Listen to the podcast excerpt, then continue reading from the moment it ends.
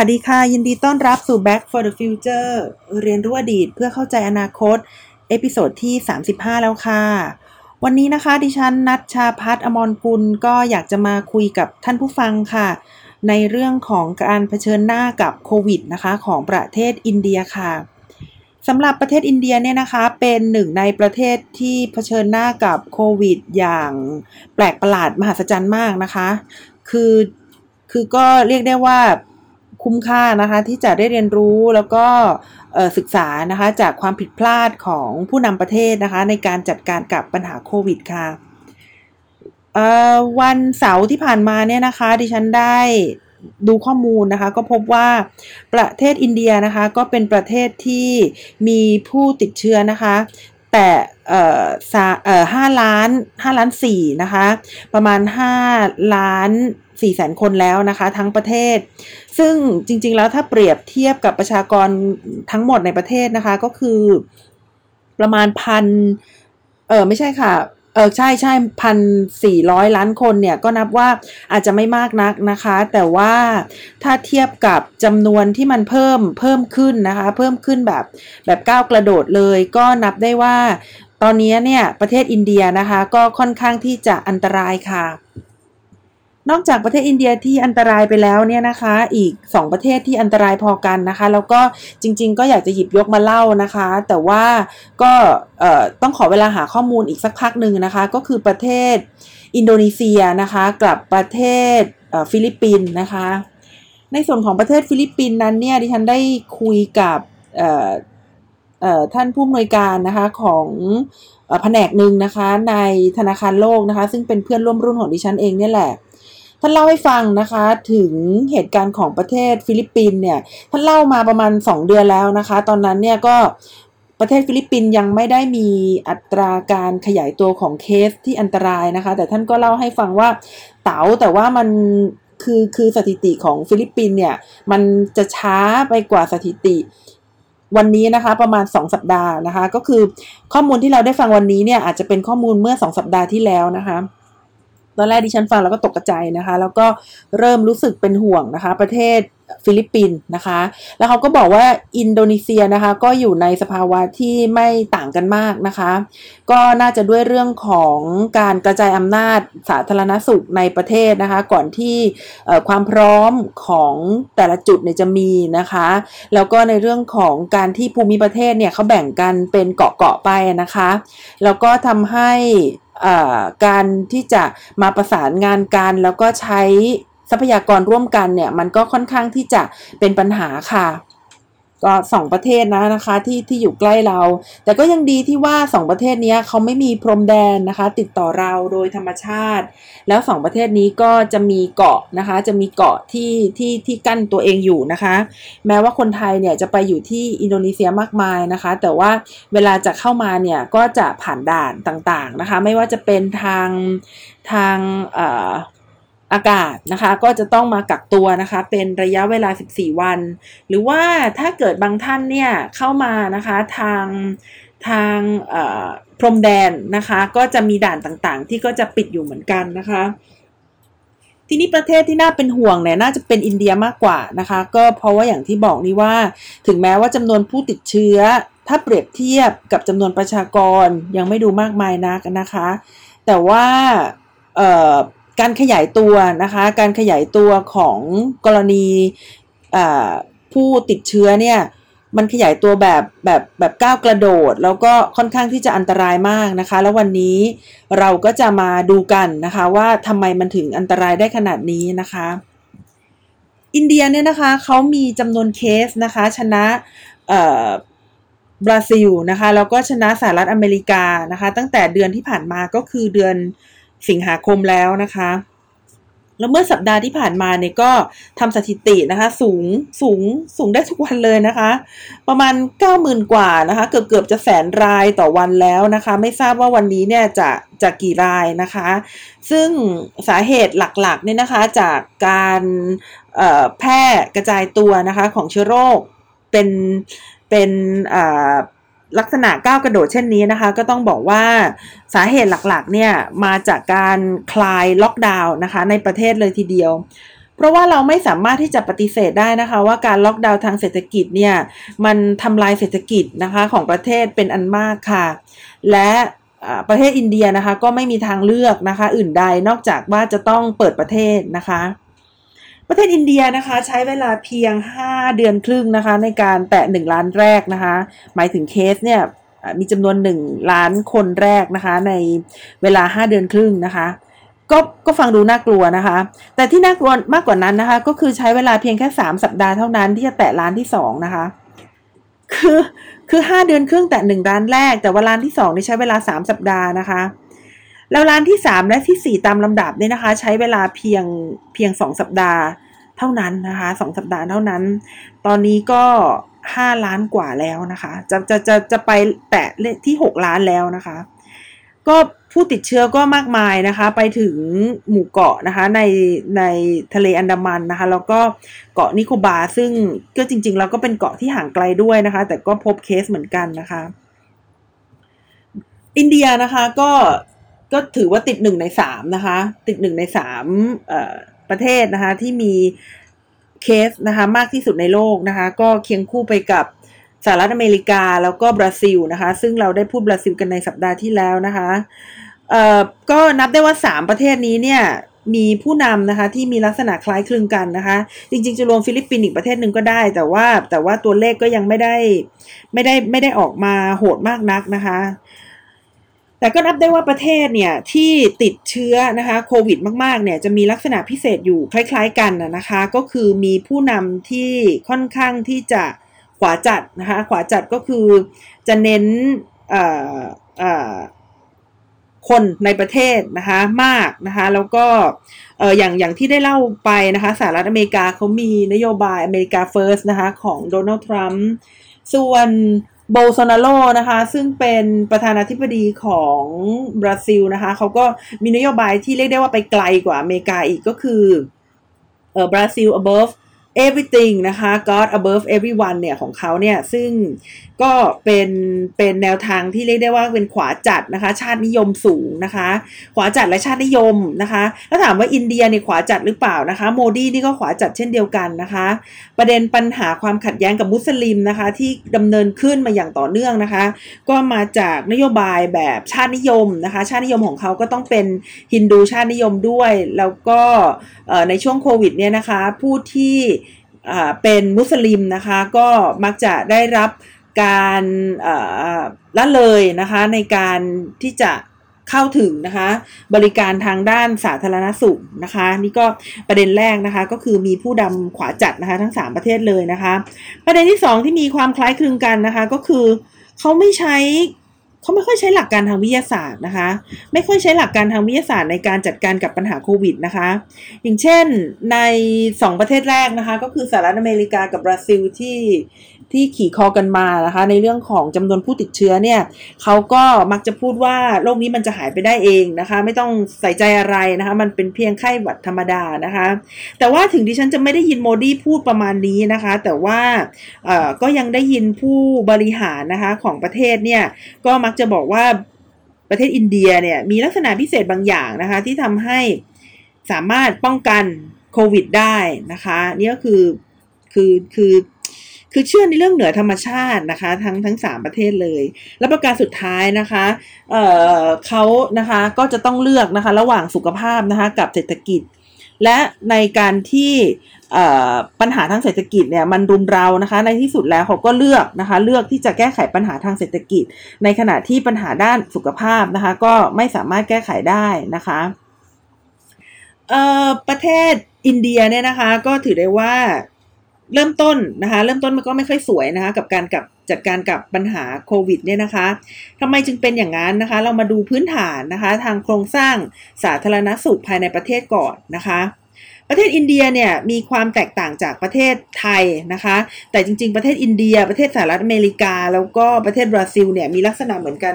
สามสามสามประเทศเนี้นะคะมีลักษณะเหมือนกัน คือ คือไม่ใช่เรื่องผู้นำนะคะ สมมุติว่าเราพูดเรื่องผู้นำไปแล้วขวาจัดเราพูดไปแล้วสองก็คือไม่ใช้ scientific understanding นี่เราพูดไปกันแล้วนะคะ แล้วก็ประกันอีกประการหนึ่งที่สำคัญนะคะก็คือบราซิลสหรัฐอเมริกานะคะแล้วก็อินเดียเนี่ยเป็นสหพันธรัฐนะคะ คือคือมีรัฐนะคะมีแต่ละรัฐเนี่ยที่ที่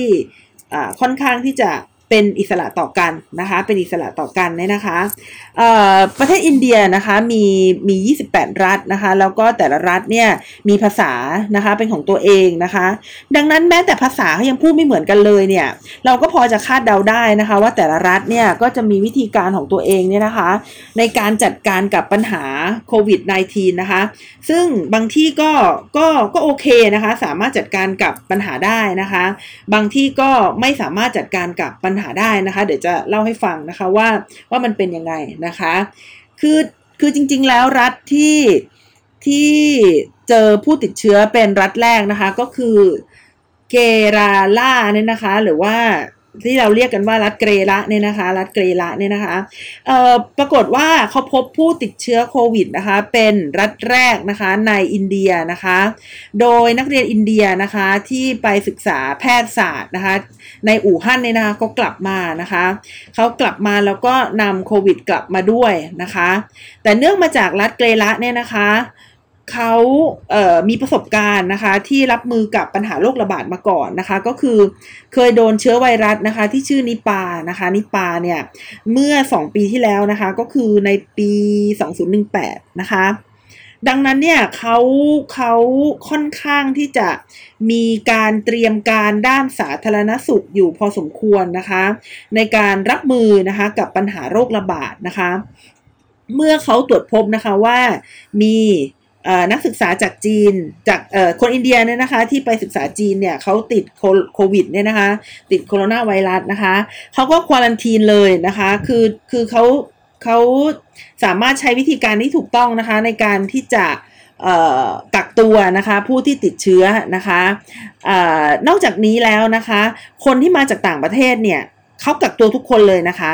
ซึ่งในช่วงนั้นเนี่ยยังเป็นช่วงปลายเดือนมกราคมเลยนะคะ ยังไม่มี guideline นะคะจาก WHO คือ WHO ที่ให้ guideline ว่าต้องให้ผู้ที่เดินทางข้ามพรมแดนนะคะ ต้องมากักตัวเป็นระยะเวลาเอ่อ14 วันเนี่ยนะคะ ตอนตอนนั้นเนี่ยรัฐเกรละเนี่ยยังไม่ได้ guideline นี้เลย WHO ยังไม่มาบอกเลยนะคะ แต่ว่ารัฐเกลาเนี่ยเขาก็ควอลันทีนแล้วนะคะ ก็เลยทำให้เด็กทั้ง 3 คนนะคะ ซึ่งเป็นนักเรียนที่กลับมาจากอู่ฮั่นเนี่ยถูกควอลันทีนได้ทันนะคะรัฐรัฐเกลานี่ก็เลยสามารถที่จะป้องกันนะคะประชากรในรัฐตัวเองจากการแพร่กระจายนะคะของโควิดได้นะคะ แต่ว่ารัฐที่ ที่เรียกได้ว่าเป็นเป็นเป็นที่รู้จักกันโดยทั่วไปนะคะหรือก็คือรัฐมหารัสตราเนี่ยนะคะเขาเขาเขาไม่ได้ทำแบบนั้นนะคะ รัฐรัฐนี้ก็แต่ก่อนเป็นรัฐบอมเบย์นะคะ แล้วก็แตกออกเป็นสองรัฐเนี่ยนะคะ ซึ่งมีเอ่อนครมุมไบที่เป็นเมืองใหญ่นะคะ ที่เป็นเมืองที่มีความรุ่งเรือง ก้าวหน้าทางเศรษฐกิจนะคะ มีประชากรอาศัยอยู่มากมายเนี่ยนะคะ รัฐนั้นเนี่ยเขาไม่ได้ทำแบบนั้นนะคะ เขาไม่ได้กักตัวนะคะ แล้วก็ไม่ได้ควอลันทีนนะคะ ก็ก็อย่างที่บอกว่ามันมันมันมันมันเป็นสหพันธรัฐนะคะ แล้วก็เรื่องแบบนี้เนี่ยเขาเขาค่อนข้างที่จะมีอิสระนะคะ ในการเลือกที่จะทำหรือไม่ทำอะไรก็ได้นะคะ โดยรัฐนี้นะคะรัฐมหาราชตะเนี่ยนะคะเขาก็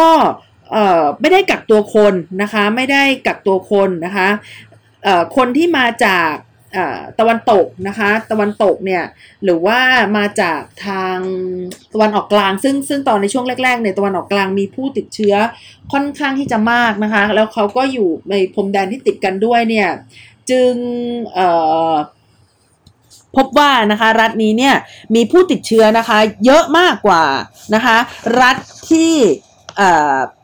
พบเชื้อเป็นรัฐแรกนะคะ ก็คือเกระอย่างมากมายนะคะ นี่ก็เป็นกรณีศึกษาที่น่าสนใจนะคะ แล้วก็ถามว่าแล้วรัฐบาลเฟเดอรัลนะคะ หรือว่ารัฐบาลกลางเนี่ยเขาทำอะไรบ้างหรือเปล่านะคะคำตอบนะคะก็คือยังไม่ค่อยทำอะไรนะคะ ยังไม่ค่อยทำอะไร แม้ว่าในในช่วงแรก ๆ ที่เชื้อยังไม่ระบาดมากนะคะ ถ้าเราจำกันได้เนี่ยนะคะ เดือนกุมภาพันธ์เนี่ยก็เริ่มที่จะมีโรคระบาดเนี่ยนะคะในประเทศต่างๆเนี่ยก็เริ่มที่จะรายงานเป็นเป็นร้อยเป็นพันคนนะคะ โดยเฉพาะอย่างยิ่งในในอิตาลีนะคะ ในฝรั่งเศสแล้วก็ในสเปน ซึ่งเป็นยุโรปใต้เนี่ยนะคะ ก็ก็จะพบเคสอยู่ค่อนข้างเยอะทีเดียวนะคะ แต่ว่าเริ่มมาพุ่งระบาดหนักๆ จนกระทั่งเกินความสามารถของรัฐบาลนะคะ ในการ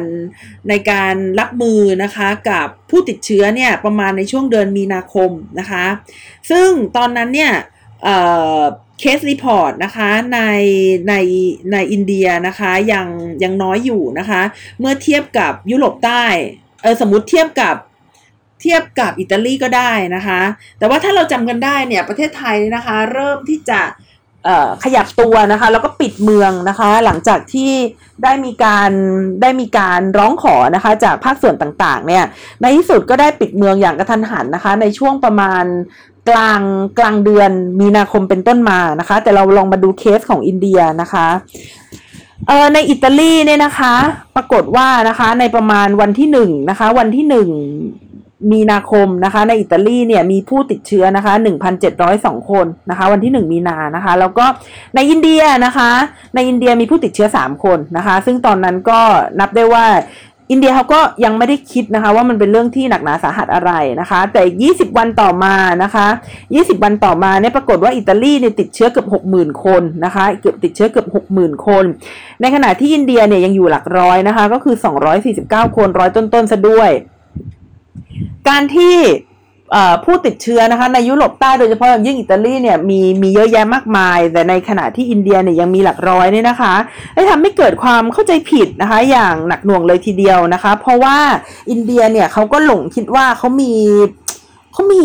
อะไรที่มองไม่เห็นบางอย่างนะคะ ที่ทำให้คนอินเดียไม่ติดนะคะเอ่อตอนนั้นที่ฉันได้อ่านหนังสือเนี่ยเขาก็คือคือฉันก็งงเหมือนกันไงคะว่าประเทศอินเดียเนี่ยมันมันอะไรนะคะทำไมมันถึงไม่ติดนะคะ ซึ่งตอนหลังเนี่ยก็ก็ได้ทราบนะคะว่าเออหรือว่าเกี่ยวข้องกับไอ้วัคซีนไอ้ที่ที่ที่เขาได้รับ ที่ที่เขาบังคับให้รับหรือเปล่านะคะ วัคซีนป้องกันคอติบไอกลบัตทยักนั่นแหละค่ะ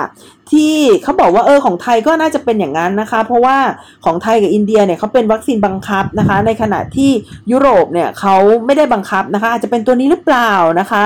หรือว่าดิฉันได้อ่านเนี่ยหรือเป็นเพราะหัวหอมนะคะ ตอนนั้นก็ยังงงเลยทีเดียวนะคะเราเข้าใจว่าตอนนั้นเป็นช่วงที่หัวหอมราคาแพงด้วย เพราะว่าหัวหอมเนี่ยมีเอ่อ มันมันมันมันมันขาดตลาดนะคะ อันเนื่องมาจากภาวะโลกร้อนนะคะ ตอนนั้นคือมันแรงมากแล้วก็ไม่มีหัวหอมแล้วทำให้รัฐบาลนะคะ โดนด่าจากทั่วสารทิศนี่จำได้เลยนะคะ แล้วเขาก็บอกว่าเอ๊ะหรือมันเป็นเพราะหัวหอมนะคะ บางข่าวก็บอกว่าเอ๊ะหรือว่าเป็นเพราะว่ามันอาหารมังสวิรัตนะคะ เพราะว่าคนอินเดียเนี่ยเขาทานอาหารมังสวิรัตมากมายนะคะ หรือจะเป็นเพราะอาหารมังสวิรัตหรือเปล่า นะคะที่ทำให้ไม่ติดโควิดนะคะเขาก็พูดกันไปนะคะ บางทีพูดไปถึงพลังเหนือธรรมชาติเลยนะคะทำให้คิดว่าเอ๊หรือจะมีอะไรบางอย่างนะคะ ที่มาปกป้องคนอินเดียนะคะทำให้คนอินเดียไม่ติดโควิดนะคะ ก็ในในช่วงนั้นที่ฉันก็จำได้ว่าเอออยากจะรู้เหมือนกันนะคะ ก็เลยถามเพื่อนที่เขาเก่งทางด้านอินเดียนะคะ แล้วก็พยายามเซิร์ชหาข้อมูลด้วยนะคะ แต่ทั้งนี้ทั้งนั้นเนี่ย ข้อมูลที่ดิฉันได้รับมาเนี่ยมันก็มันก็ไม่ได้เป็นข้อมูลทางวิทยาศาสตร์ ซึ่งก็เข้าใจได้เพราะว่าโควิดมันเพิ่งมานะคะโควิดมันเพิ่งมา ก็เป็นเพียงแค่การเก็บข้อมูลแบบบ้านๆนะคะก็ก็ก็เลยยังไม่ทราบว่าเอ่อมันมันมันเกิดจากอะไรนะคะ ทีนี้เอ่อการที่เราเนี่ยนะคะเชื่อข้อมูลทางสถิติมากเกินไปเนี่ยก็คือว่าคนอินเดียติดเชื้อโรค200กว่าคนในขณะที่คน อิตาลีนะคะ ติดเชื้อเนี่ยเกือบหกหมื่นคนนี่นะคะ มันทำให้เราเนี่ยเข้าใจสถานการณ์เนี่ยไม่ตรงกับความเป็นจริงนะคะ ไม่ตรงกับความเป็นจริงนะคะ เพราะว่าเรานะคะไม่ดูเรื่องอื่นๆนะคะ อย่างเช่นประเทศอินเดียเนี่ยไม่ได้เทสหรือเปล่านะคะมันมันเหมือนเป็นเรื่องตลกไงคือพูดว่าไม่เทสก็ไม่เป็นนะคะ หรือว่าไม่ไม่รับรู้ไม่นับก็ไม่เป็นนะคะ ไม่ไม่รับรู้หรือไม่นับก็ไม่เป็นนะคะ ก็อาจจะเป็นคำตอบก็ได้นะคะ แต่จริงๆเลยฉันก็ไม่ไม่อยากจะให้มันเป็นดังนั้นนะคะ เพราะว่าถ้าเป็นดังนั้นเนี่ยมันก็กลายเป็นว่า พอเราไม่รู้สถิติที่แน่นอนเนี่ย มันทำให้เรารับมือกับปัญหาเนี่ย ผิดผิดไปเลยนะคะ แล้วก็อินเดียเนี่ยก็เป็นตัวอย่างว่าการที่เขาไม่ได้ระดมตรวจอย่างเข้มข้นนะคะ เหมือนกับหลาย ๆ ประเทศ เช่นประเทศจีนนะคะ เกาหลีใต้หรือว่าไต้หวันเนี่ยก็เลยทำให้เขารับมือกับปัญหานะคะไม่ไม่ไม่ตรงนะคะ เพราะว่ามีข้อมูลนำเข้าที่ผิดค่ะในรัฐบาลอินเดียเนี่ยนะคะตัวที่เป็นจุดที่เขาเรียกว่าจุดจุดจุด จุดบอดหลักเลยนะคะ ของการรับมือกับโควิดครั้งนี้นะคะ ก็คือว่ารัฐบาลอินเดียเนี่ยเขาไม่มีผู้เชี่ยวชาญด้านสาธารณสุขนะคะอออยู่ในรัฐบาลนะคะที่เป็น federal government เลยนะคะทำไมถึงเป็นอย่างนั้นนะคะ เราก็ต้องย้อนกลับไปนะคะ ย้อนกลับไปดูโครงสร้างการบริหารของประเทศนะคะ เราก็พบว่า ประเทศอินเดียเนี่ยเขาได้เอกราชนะคะ จากอังกฤษเนี่ยนะคะ ในปี 1947 นะคะ เมื่อเขาได้รับเอกราชจากอังกฤษเนี่ยเขาก็ได้ทำการปฏิรูปนะคะปฏิรูปราชการภายในประเทศนะคะ แล้วก็มีการตั้งกระทรวงสาธารณสุขขึ้นมานะคะ แล้วเขาเอาข้าราชการนะคะที่ทำงานด้านสาธารณสุขเนี่ยไปใส่ไว้ในกระทรวงสาธารณสุขนะคะ ซึ่งการที่เขา เขานำเขาปฏิรูปนะคะ กระทรวงสาธารณสุขโดยการนำข้าราชการนะคะ ที่ดูด้านสาธารณสุขเนี่ยไปไว้นะคะ ก็ได้ทำให้กระทรวงสาธารณสุขเนี่ยของเขาเนี่ยโฟกัสที่เรื่องของหมอนะคะ หรือว่าโฟกัสที่การรักษานะคะ แต่ว่าไม่มีกรมนะคะ ที่ดูแลด้านสุขภาพของประชาชนนะคะ หรือว่ามีแต่ว่ามีบทบาทน้อยมากนะคะ อย่างเช่น เขาไม่มีกรมควบคุมโรคที่เข้มแข็งนะคะ เหมือนกับประเทศไทยนะคะ เขาเอ่อ พอมันไม่มีนะคะ มันก็เลยขาดการป้องกันการแพร่กระจายของเชื้อโรคนะคะ แล้วก็ขาดขาดความสามารถนะคะในการควบคุมนะคะ แล้วก็เฝ้าระวังด้านสุขภาพค่ะ และนี่นะคะโครงสร้างของออสาธารณสุขภายในประเทศนะคะ ก็คืออความผิดพลาดครั้งยิ่งใหญ่นะคะ ก็คือเมื่อเคสเพิ่มขึ้นนะคะ เคสเพิ่มขึ้นเนี่ยตรงนี้เนี่ยมันมันวุ่นวายมากนะคะ คือคือขอเล่าให้ฟังเถอะ เอ่อวันที่ยี่สิบสองนะคะ มีนาคมนะคะ รัฐบาลอยู่ก็ประกาศเคอร์ฟิวเหมือนประเทศไทยเลยค่ะ เอ่อเขาบอกว่าจะประกาศสิบสี่ชั่วโมงค่ะ อันนี้แปลกนะคะ อันนี้ไม่เหมือนประเทศไทย แต่ว่าที่เหมือนคืออยู่ๆประกาศนะคะ คือเขาอยู่ๆประกาศแล้วก็บอกว่าจะประกาศเคอร์ฟิว 14 ชั่วโมงไม่ให้คนออกนอกบ้านนะคะ เพราะว่าเขาคิดว่าไวรัสเนี่ยจะแพร่กระจายบนพื้นผิวนะคะ และโดยส่วนใหญ่เนี่ยจากที่เราได้เรียนมาหรืออ่านมาเนี่ยนะคะ เราก็จะทราบว่าไวรัสนะคะ ที่อยู่บนพื้นผิวเนี่ยจะตายภายใน 12 ชั่วโมงนะคะ แต่ว่าหลังจากที่มีการเปิดเมืองตามปกตินะคะก็คือเคอร์ฟิวเพียงแค่ 14 ชั่วโมงเพราะคิดว่าเชื้อโรคจะตายภายใน 12 ชั่วโมงไง พอพอเปิดเมืองขึ้นมาอีกครั้งนะคะ เอ่อเคสก็ก็เพิ่มพุ่งพุ่งอย่างน่าตกใจนะคะ อย่างน่าตกใจนะคะ ก็เลยอ้าวสงสัยสงสัยจะไม่ใช่แล้วนะคะ สงสัยการเคอร์ฟิว14 ชั่วโมงจะใช้การไม่ได้แล้วนะคะ รัฐบาลก็เลยพิจารณานะคะ ปรับใหม่นะคะ ปรับใหม่ก็คือเคอร์ฟิวสามสัปดาห์เลยค่ะ เพราะว่าเข้าใจว่า 3 สัปดาห์เนี่ยจะช่วยล็อกดาวน์นะคะไม่ให้ประชาชนเนี่ยเขาออกมาใช้ชีวิตตามปกติแล้วก็จะทำให้โรคนะคะไม่ไม่ไม่ระบาดไปในวงกว้างนะคะ แต่ว่าการล็อกดาวน์ของอินเดียเนี่ยเขาเขาบอกก่อนล่วงหน้าแค่ 4 ชั่วโมงนะคะ แล้วประเทศที่มีประชากรมากมายขนาดนั้นนะคะ พันสี่ร้อยล้านคนเนี่ยนะคะทำให้ผู้คนเนี่ยนะคะในประเทศเนี่ยเขาปั่นป่วนมากนะคะ ปั่นป่วนมากนะคะ ผู้คนก็แห่กันออกจากบ้านนะคะ แห่กันออกจากบ้านเพื่อไปซื้อของนะคะ เก็บไว้ 3 สัปดาห์นะคะทำให้เชื้อโรคเนี่ยแพร่กระจายในช่วงนั้นนะคะ เพราะว่าผู้คนรีบออกจากบ้านนะคะเขามีเวลาเพียงแค่ 4 ชั่วโมงที่จะหาของกินนะคะ แล้วก็ของใช้นะคะในบ้านเพื่อที่จะใช้ได้นะคะในในอ่าอ่า สามสัปดาห์นะคะ มันก็เลยเกิดทำให้เกิดการโกลาหลมากมายนะคะ ดังนั้นการล็อกดาวน์สามสัปดาห์ที่ที่เกิดขึ้นนะคะ จึงจึงจึงไม่มีผลอะไรนะคะ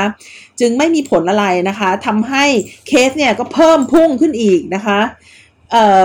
หลังจากนั้นในรัฐบาลก็งงนะคะ แล้วก็พยายามที่จะล็อกดาวน์อีกสามรอบนะคะ สาเหตุนะคะที่การล็อกดาวน์ของอินเดียเนี่ยเขาเขาไม่เอ่อเกิด ผลนะคะ สาเหตุหลักๆเนี่ยมันก็เกิดขึ้นมาจากการที่รัฐบาลนะคะ ไม่มีผู้เชี่ยวชาญ ด้านการควบคุมโรคนะคะ อยู่ในรัฐบาล ซึ่งสิ่งนี้ถือว่าเป็นอุปสรรคใหญ่อย่างมากนะคะของรัฐบาล ในขณะที่ประเทศไทยเนี่ยท่านนายกนะคะมีผู้เชี่ยวชาญนะคะ แล้วก็บอกเลยว่าท่านก็เชื่อด้วยนะคะ ท่านเชื่อผู้เชี่ยวชาญในการที่จะล็อกดาวน์ประเทศนะคะนี่การล็อกดาวน์ประเทศดังนั้นนะคะ อินเดียเนี่ยเขาไม่มีผู้เชี่ยวชาญแล้วเขาก็ประกาศล็อกดาวน์นะคะ แต่ว่าเขาทำไม่ได้นะคะเขาทำไม่ได้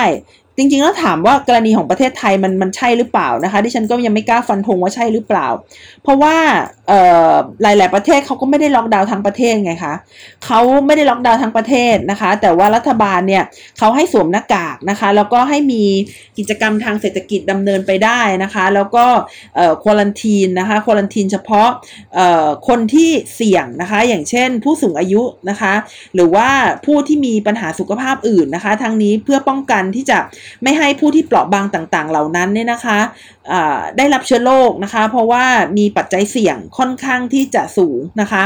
ถ้าสามารถที่จะควอลันทีนเฉพาะคนที่เสี่ยงได้นะคะ ก็จะได้ทำให้ไม่ให้คนเสียชีวิตนะคะ ในจำนวนมากค่ะคือเรื่องของเรื่องนะคะ เรื่องของเรื่องก็คือผู้นำอินเดียไม่เข้าใจนะคะ ไม่เข้าใจการแพร่กระจายของโรคนะคะ ไม่เข้าใจปัญหาสุขภาพนะคะ แล้วก็ที่สำคัญคือขาดการสื่อสารกับ ภาคประชาชนนะคะเอ่อไม่ไม่รู้ว่าจะสื่อสารอย่างไรนะคะ ให้ประชาชนเนี่ยเปลี่ยนแปลงพฤติกรรมของตัวนะคะ เพราะฉะนั้นสิ่งที่เกิดขึ้นนะคะ สิ่งที่เกิดขึ้นนะคะ ก็คือการแพร่กระจายเชื้อนะคะที่มากขึ้น ในขณะที่เศรษฐกิจเนี่ยก็ ก็แย่ด้วยนะคะ คือไม่มีอะไรดีเลย ควบคุมไม่ได้ทั้งสาธารณสุข แล้วก็แก้ไขปัญหาทางเศรษฐกิจไม่ได้นะคะ ของประเทศไทยยังดีที่ควบคุมการติดเชื้อได้นะคะ คือคือประสบความสำเร็จในทางด้านสาธารณสุขนะคะ แต่ว่าเราก็ต้องยอมรับว่าเศรษฐกิจไทยก็ถึงการวินาศนะคะในในในทุกวันนี้ค่ะ เอ่อตอนนี้นะคะ สถิติล่าสุดของอินเดียเนี่ยก็คือมีผู้ติดเชื้อนะคะที่ เอ่อห้าล้านสี่นะคะ แล้วก็ก็มีการเดินทางไปสู่ 6 ล้านนะคะ ในระยะเวลาอันสั้นนะคะ แต่ว่าผู้เชี่ยวชาญในประเทศอินเดียเนี่ยเขาบอกว่านะคะ ผู้ติดเชื้อโควิดในประเทศอินเดียเนี่ยอาจจะสูงถึง 20 นะคะ หรือว่า 40 นะคะ หรือว่า 50 ล้านคนด้วยนะคะแต่ว่าก็ก็ไม่รู้ว่า ว่าจะทำยังไงนะคะ ไม่รู้จะทำยังไงดีเหมือนกันนะคะ เพราะว่าถ้าเกิดไม่คลายล็อกดาวน์นะคะ คือไม่เปิดให้เกิดกิจกรรมทางเศรษฐกิจอะผู้คนก็จะตายข้างถนนนะคะ เราคงจำได้ว่าในช่วงที่มีการล็อกดาวน์อินเดียเนี่ยแล้วมี การเดินกลับบ้านกันมโหฬารนะคะ เพราะว่าไม่มีเงินค่ารถกลับบ้านนะคะ แล้วก็อยู่ในเมืองก็ไม่มีกิจกรรม ไม่มีกิจกรรมทางเศรษฐกิจที่จะทำนะคะ เราจะเห็นว่ามีเด็กคนนึงเนี่ยเขาเอาพ่อเขานะคะ นั่งซ้อนท้ายรถจักรยานแล้วก็ขับรถจักรยานกลับเมืองเขานะคะ ซึ่งเป็นระยะทางที่ไกลมาก แล้วในที่สุดคนก็มาเอ่อ ฮือฮาเขานะคะ แล้วก็เชิญให้เขาเนี่ยไปแข่งจักรยานโอลิมปิกเลยนะคะ เพราะว่าถือว่าเป็นคนที่มีมีความสามารถที่ซุกซ่อนไว้นะคะ ถ้าเกิดไม่มีโควิด ก็ไม่รู้ว่าจะเอ่อให้เห็นนะคะความสามารถนี้หรือเปล่า ดิฉันอ่านข่าวนี้ด้วยความสะเทือนใจอะค่ะ คือคือก็ก็ดีใจอะน้อง แต่ว่ามันมันมันไม่ควรจะเป็นแบบนี้นะคะ ก็คืออาจจะไม่ใช่ คนแบบน้องทุกคนที่จะสามารถปั่นจักรยานพาคุณพ่อกลับบ้านได้นะคะ และแม้ว่าจะกลับบ้านก็ไม่รู้จะทำอะไรนะคะ สมมุติว่ากลับได้ก็ก็ไม่ใช่ว่าจะมีใครมาเชิญให้ไปคัดตัวแล้วก็ไปเป็นนักกีฬาโอลิมปิกไงคะคนอย่างน้องคงมีเยอะแยะ แล้วน้องก็คงเป็นหนึ่งในล้านนะคะ ที่ประสบความสำเร็จ ดิฉันก็ยังเห็นคนอย่างน้องอีกหลาย ๆ คนที่ไม่ประสบความสำเร็จ ไม่รู้ว่าจะเดินทางกลับ ถึงบ้านหรือเปล่านะคะ ไม่รู้ว่าจะเสียชีวิตข้างถนนหรือเปล่า ไม่รู้ว่าจะจะทำอย่างไรกับชีวิตนะคะ ในในช่วงที่ล็อกดาวน์เนี่ยนะคะแต่ว่าเรื่องดีๆก็มีเหมือนกันนะคะ จะจะจะจะเศร้ากันไปถึงไหนนะคะ เรื่องดีๆของเรื่องนี้นะคะ เรื่องของโควิดก็มีเหมือนกันนะคะ เช่น เเราพบว่าในอินเดียเนี่ยนะคะมีอัตราการตายที่ค่อนข้างที่จะต่ำนะคะก็คือแค่ประมาณ 2%ในขณะที่ยุโรปนะคะยุโรปเนี่ย14%นะคะเมื่อฟังอันนี้แล้วท่านผู้ฟังคงจะถามดิฉันว่าเอ้ยมันแน่เปล่านะคะมันแน่เปล่าเพราะว่า ไหนไหนตอนแรกบอกว่าอัตราคนติดเชื้อน้อยไง ซึ่งติดเชื้อน้อยเพราะไม่ตรวจนะคะ อัตราคนกันกันตายเนี่ยน้อยเพราะว่าไม่ตรวจด้วยหรือเปล่านะคะ คือคือคือคือตายแล้วก็ตายนะคะ แล้วแล้วยังไงนะคะ แต่ว่ามันมีสถิตินะคะ หรือว่ามันมีมันมีเอ่อเอ่อข้อมูลเหมือนกันนะคะว่าที่อินเดียเนี่ยมีผู้เสียชีวิตน้อยนะคะ ก็เพราะว่าเอ่อ ค่าเฉลี่ยของอายุนะคะ ไม่ไม่ไม่ไม่ไม่ใช่ค่าเฉลี่ยแบบ x bar นะคะ เป็นแบบมีเดียนนะคะ ก็คือเอ่อค่าแบบว่าที่เอามาเรียงแล้วจำนวนไหนอยู่ตรงกลางเนี่ยนะคะ ก็คืออยู่ที่ 28 นะคะ ในขณะที่อิตาลีเนี่ยนะคะ อิตาลีเนี่ยค่ามีเดียนนะคะอยู่ที่ 47 นะคะ ก็คืออิตาลีเนี่ยมีมีคนอายุมากกว่านะคะ พูดอย่างนั้นจะไม่เห็นภาพเอางี้ดีกว่า 6%ของคนอินเดียเนี่ยมีอายุมากกว่า 65 นะคะ 6%ของคนอินเดียมีอายุมากกว่า 65 ในขณะที่ 23 หรือว่าเกือบเกือบหนึ่งในสี่นะคะของคนอิตาลีเนี่ยอายุมากกว่า 65 หมายความว่าถ้าเกิดวันนี้เราเดินไปประเทศอิตาลีแล้วเดินชนคน 4 คนหนึ่งในนั้นเป็นคนอายุ 65 ปีขึ้นไปนะคะ และเมื่อและเมื่อนะคะเอ่อ สถานการณ์เป็นแบบนี้นะคะ ก็ทำให้เห็นว่านะคะ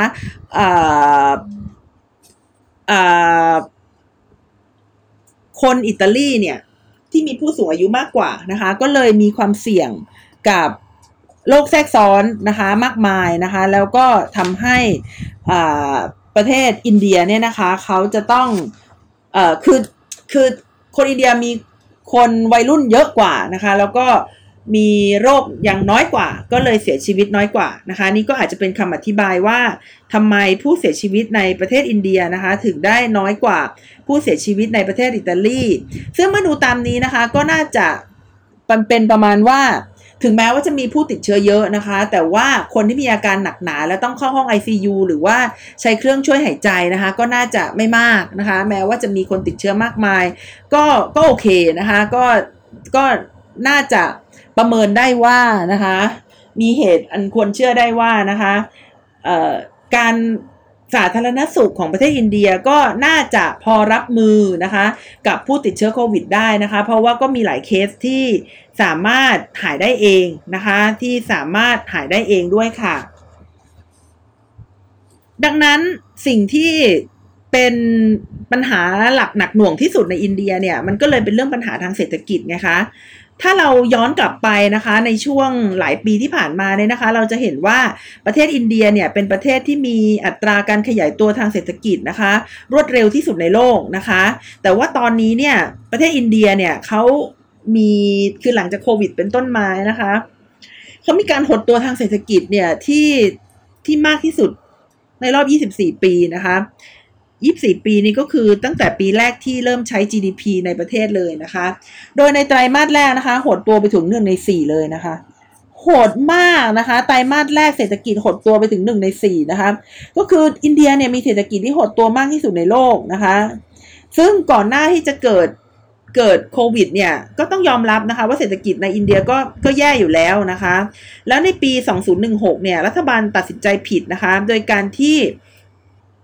นำเอาธนบัตรนะคะออกนอกระบบนะคะนั่นคือนำเงินออกนอกระบบในแปดสิบห้าเปอร์เซ็นคือคือใครที่มีเงินเงินที่มีมูลค่ามากเนี่ย ถือว่าใช้ไม่ได้เลย แล้วก็แลกไม่ทันด้วย กลายเป็นเศษกระดาษนะคะ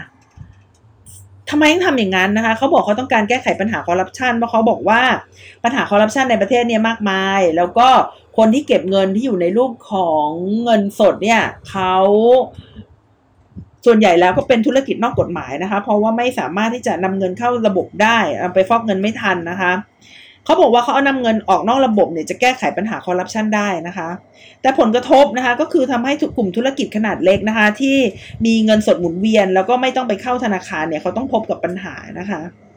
คือคือคุณลองนึกถึงประเทศไทยดูก็ได้นะคะว่าเอ่อ มันจะมีกลุ่มธุรกิจที่เป็นที่เป็น SME หรือว่า MSME หรือว่าไมโครไมโครธุรกิจที่เล็กๆจริง ๆนะคะ อย่างเช่น ธุรกิจทำขนมขายนะคะ หรือว่าขายก๋วยเตี๋ยวขายอะไรที่เป็นเล็กๆ เนี่ยพอเขาได้เงินมาในแต่ละวันนะคะเขาก็เอาไปใช้จ่ายกับต้นทุนในวันพรุ่งนี้นะคะแล้วเขาไม่ได้เอาเงินเข้าธนาคาร เงินเขาไม่ได้อยู่ในรูปของดิจิทัลนะคะ ดังนั้นเมื่อรัฐบาลมาประกาศว่าเงินเขาใช้ไม่ได้เนี่ย มันคือจบไหมคะมันคือจบแล้วก็ไม่สามารถที่จะทำมาหากินอะไรได้นะคะ นี่ก็เป็นระลอกแรกนะคะของของความหายนะทางเศรษฐกิจนะคะของประเทศอินเดียนะคะ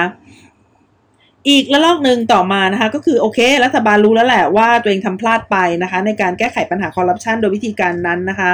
ก็เลยมีโครงการภาษีนะคะแล้วก็มีโครงการที่ช่วยลดปัญหาธุรกิจขนาดเล็กนะคะ แต่ว่าไปช่วยเฉพาะธุรกิจขนาดเล็กนะคะ ก็ได้ทำให้ธุรกิจขนาดใหญ่นะคะพบกับปัญหานะคะ เพราะฉะนั้นที่ที่ที่ฉันบอกว่า เศรษฐกิจของอินเดียก็แย่อยู่แล้วนะคะก่อนที่จะมีวิกฤตโควิดนะคะก็คือว่าการว่างงานของอินเดียเนี่ยสูงสูงสูงสุดนะคะในรอบ 4 ปีในในในปีที่ผ่านมานะคะก็เป็นหนึ่งในเเรื่องที่เป็นดัชนีชี้วัดทางเศรษฐกิจได้ดีทีเดียว พูดเรื่องการว่างงานในฐานะตัวชี้วัดทางเศรษฐกิจ คือดิฉันอ่านข่าวของประเทศจีนเนี่ยแล้ว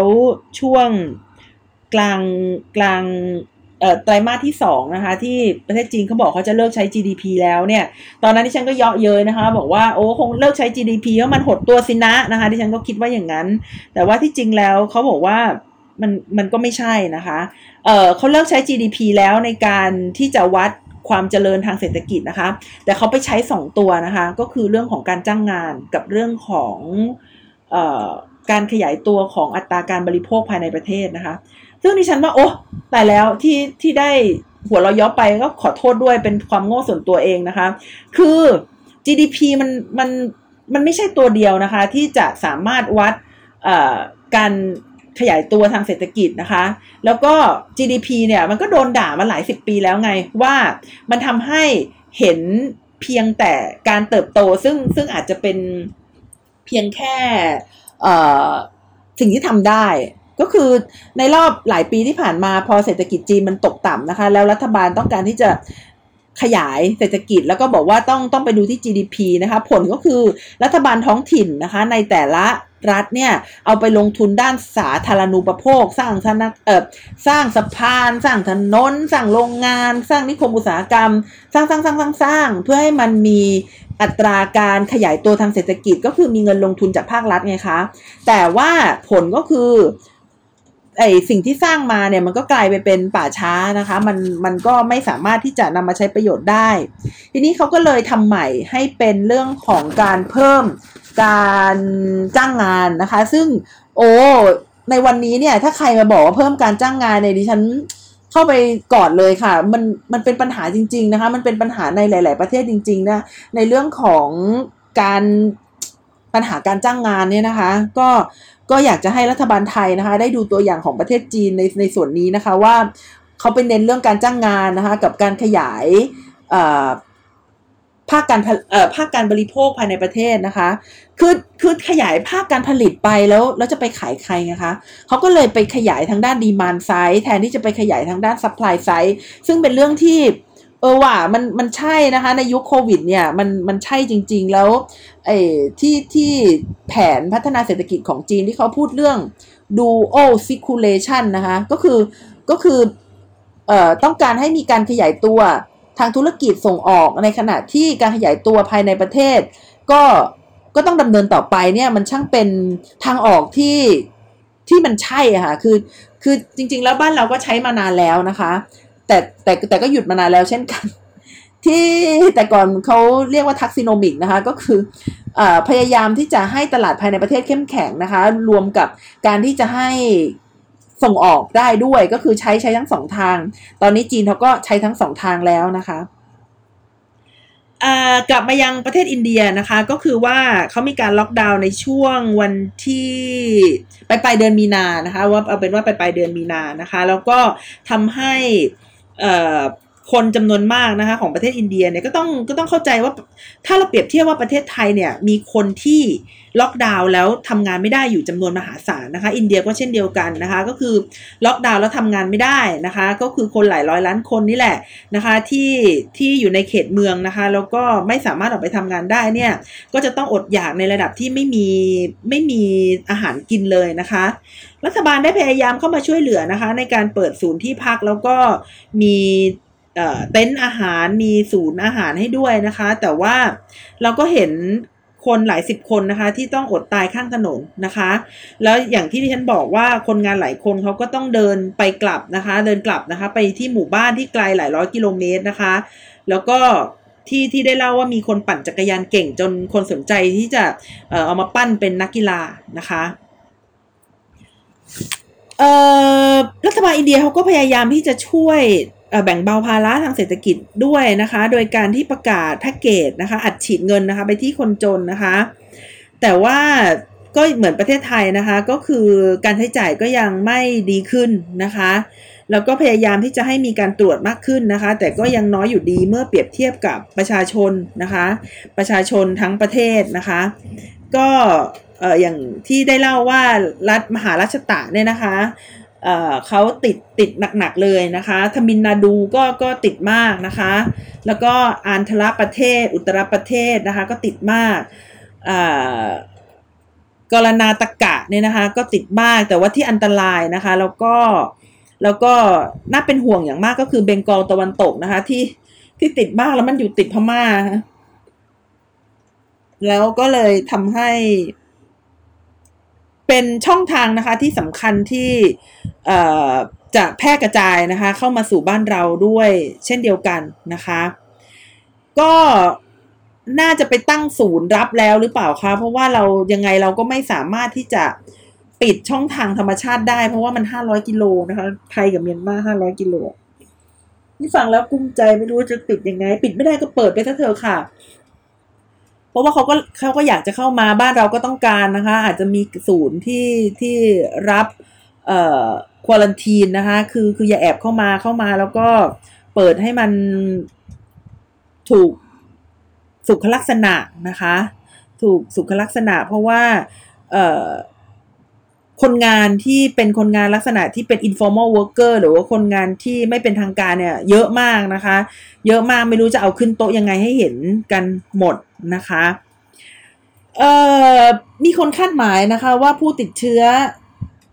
โควิดนะคะในอินเดียเนี่ยจะถึงร้อยล้านคนนะคะ แล้วก็น่าจะเป็นประเทศที่มี herd immunity ก่อนใครนะคะ ค่ะวันนี้นะคะที่ฉันเอ่อนัชพัฒน์อมรกุลก็มาเล่าเรื่องที่น่าเศร้าใจนะคะ ในเรื่องของมาส่องดูการรับมือโควิดนะคะของประเทศอินเดียนะคะ แล้วก็เอ่อ โอกาสนะคะที่มันอาจจะติดนะคะเข้ามาในประเทศไทยนะคะ สิ่งที่ทำนะคะสิ่งที่เราควรทำก็คือเราเราเราไม่สามารถที่จะกลับไปล็อกดาวน์ได้แล้วนะคะแล้วก็ไม่มีความจำเป็นที่จะต้องหวาดกลัวอะไรนะคะ ไม่มีความจำเป็นที่จะต้องหวาดกลัวอะไรก็ก็ควรที่จะ กาดอย่าตกนะคะ จริงๆจะไม่ชอบคำนี้เลยนะคะ แต่ว่าก็ต้องใช้นะคะก็คือสวมหน้ากากนะคะ ล้างมือนะคะเอ่อป้องกันไม่ได้ร้อยเปอร์เซ็นต์นะคะแปดสิบเปอร์เซ็นต์เจ็ดสิบเปอร์เซ็นต์ก็ยังดีนะคะ ก่อนจะจากกันไปมาดูประเทศสิงคโปร์กันหน่อยนะคะ ประเทศสิงคโปร์นี่นะคะ เป็นประเทศที่น่าสนใจนะคะ ว่าเขามี จำนวนผู้ติดเชื้อสูงก็จริงนะคะ ถึงเกือบเกือบจะหกหมื่นคนนะคะ แต่ว่าเขามีอัตราการเสียชีวิตเนี่ยที่ต่ำมากนะคะ ที่ฉันบอกว่าอิตาลีประมาณ 14%นะคะ แล้วก็อินเดียประมาณ 2%นะคะ แล้วก็ท่านในระดับโลกนี่ก็ประมาณ 3%นะคะ แต่ว่าสิงคโปร์แค่ 0.05%เท่านั้นเอง คือติดเชื้อเกือบ 60,000 แต่ตายแค่27 คนนะคะ ถือว่าเป็นอัตราการ การเสียการสูญเสียที่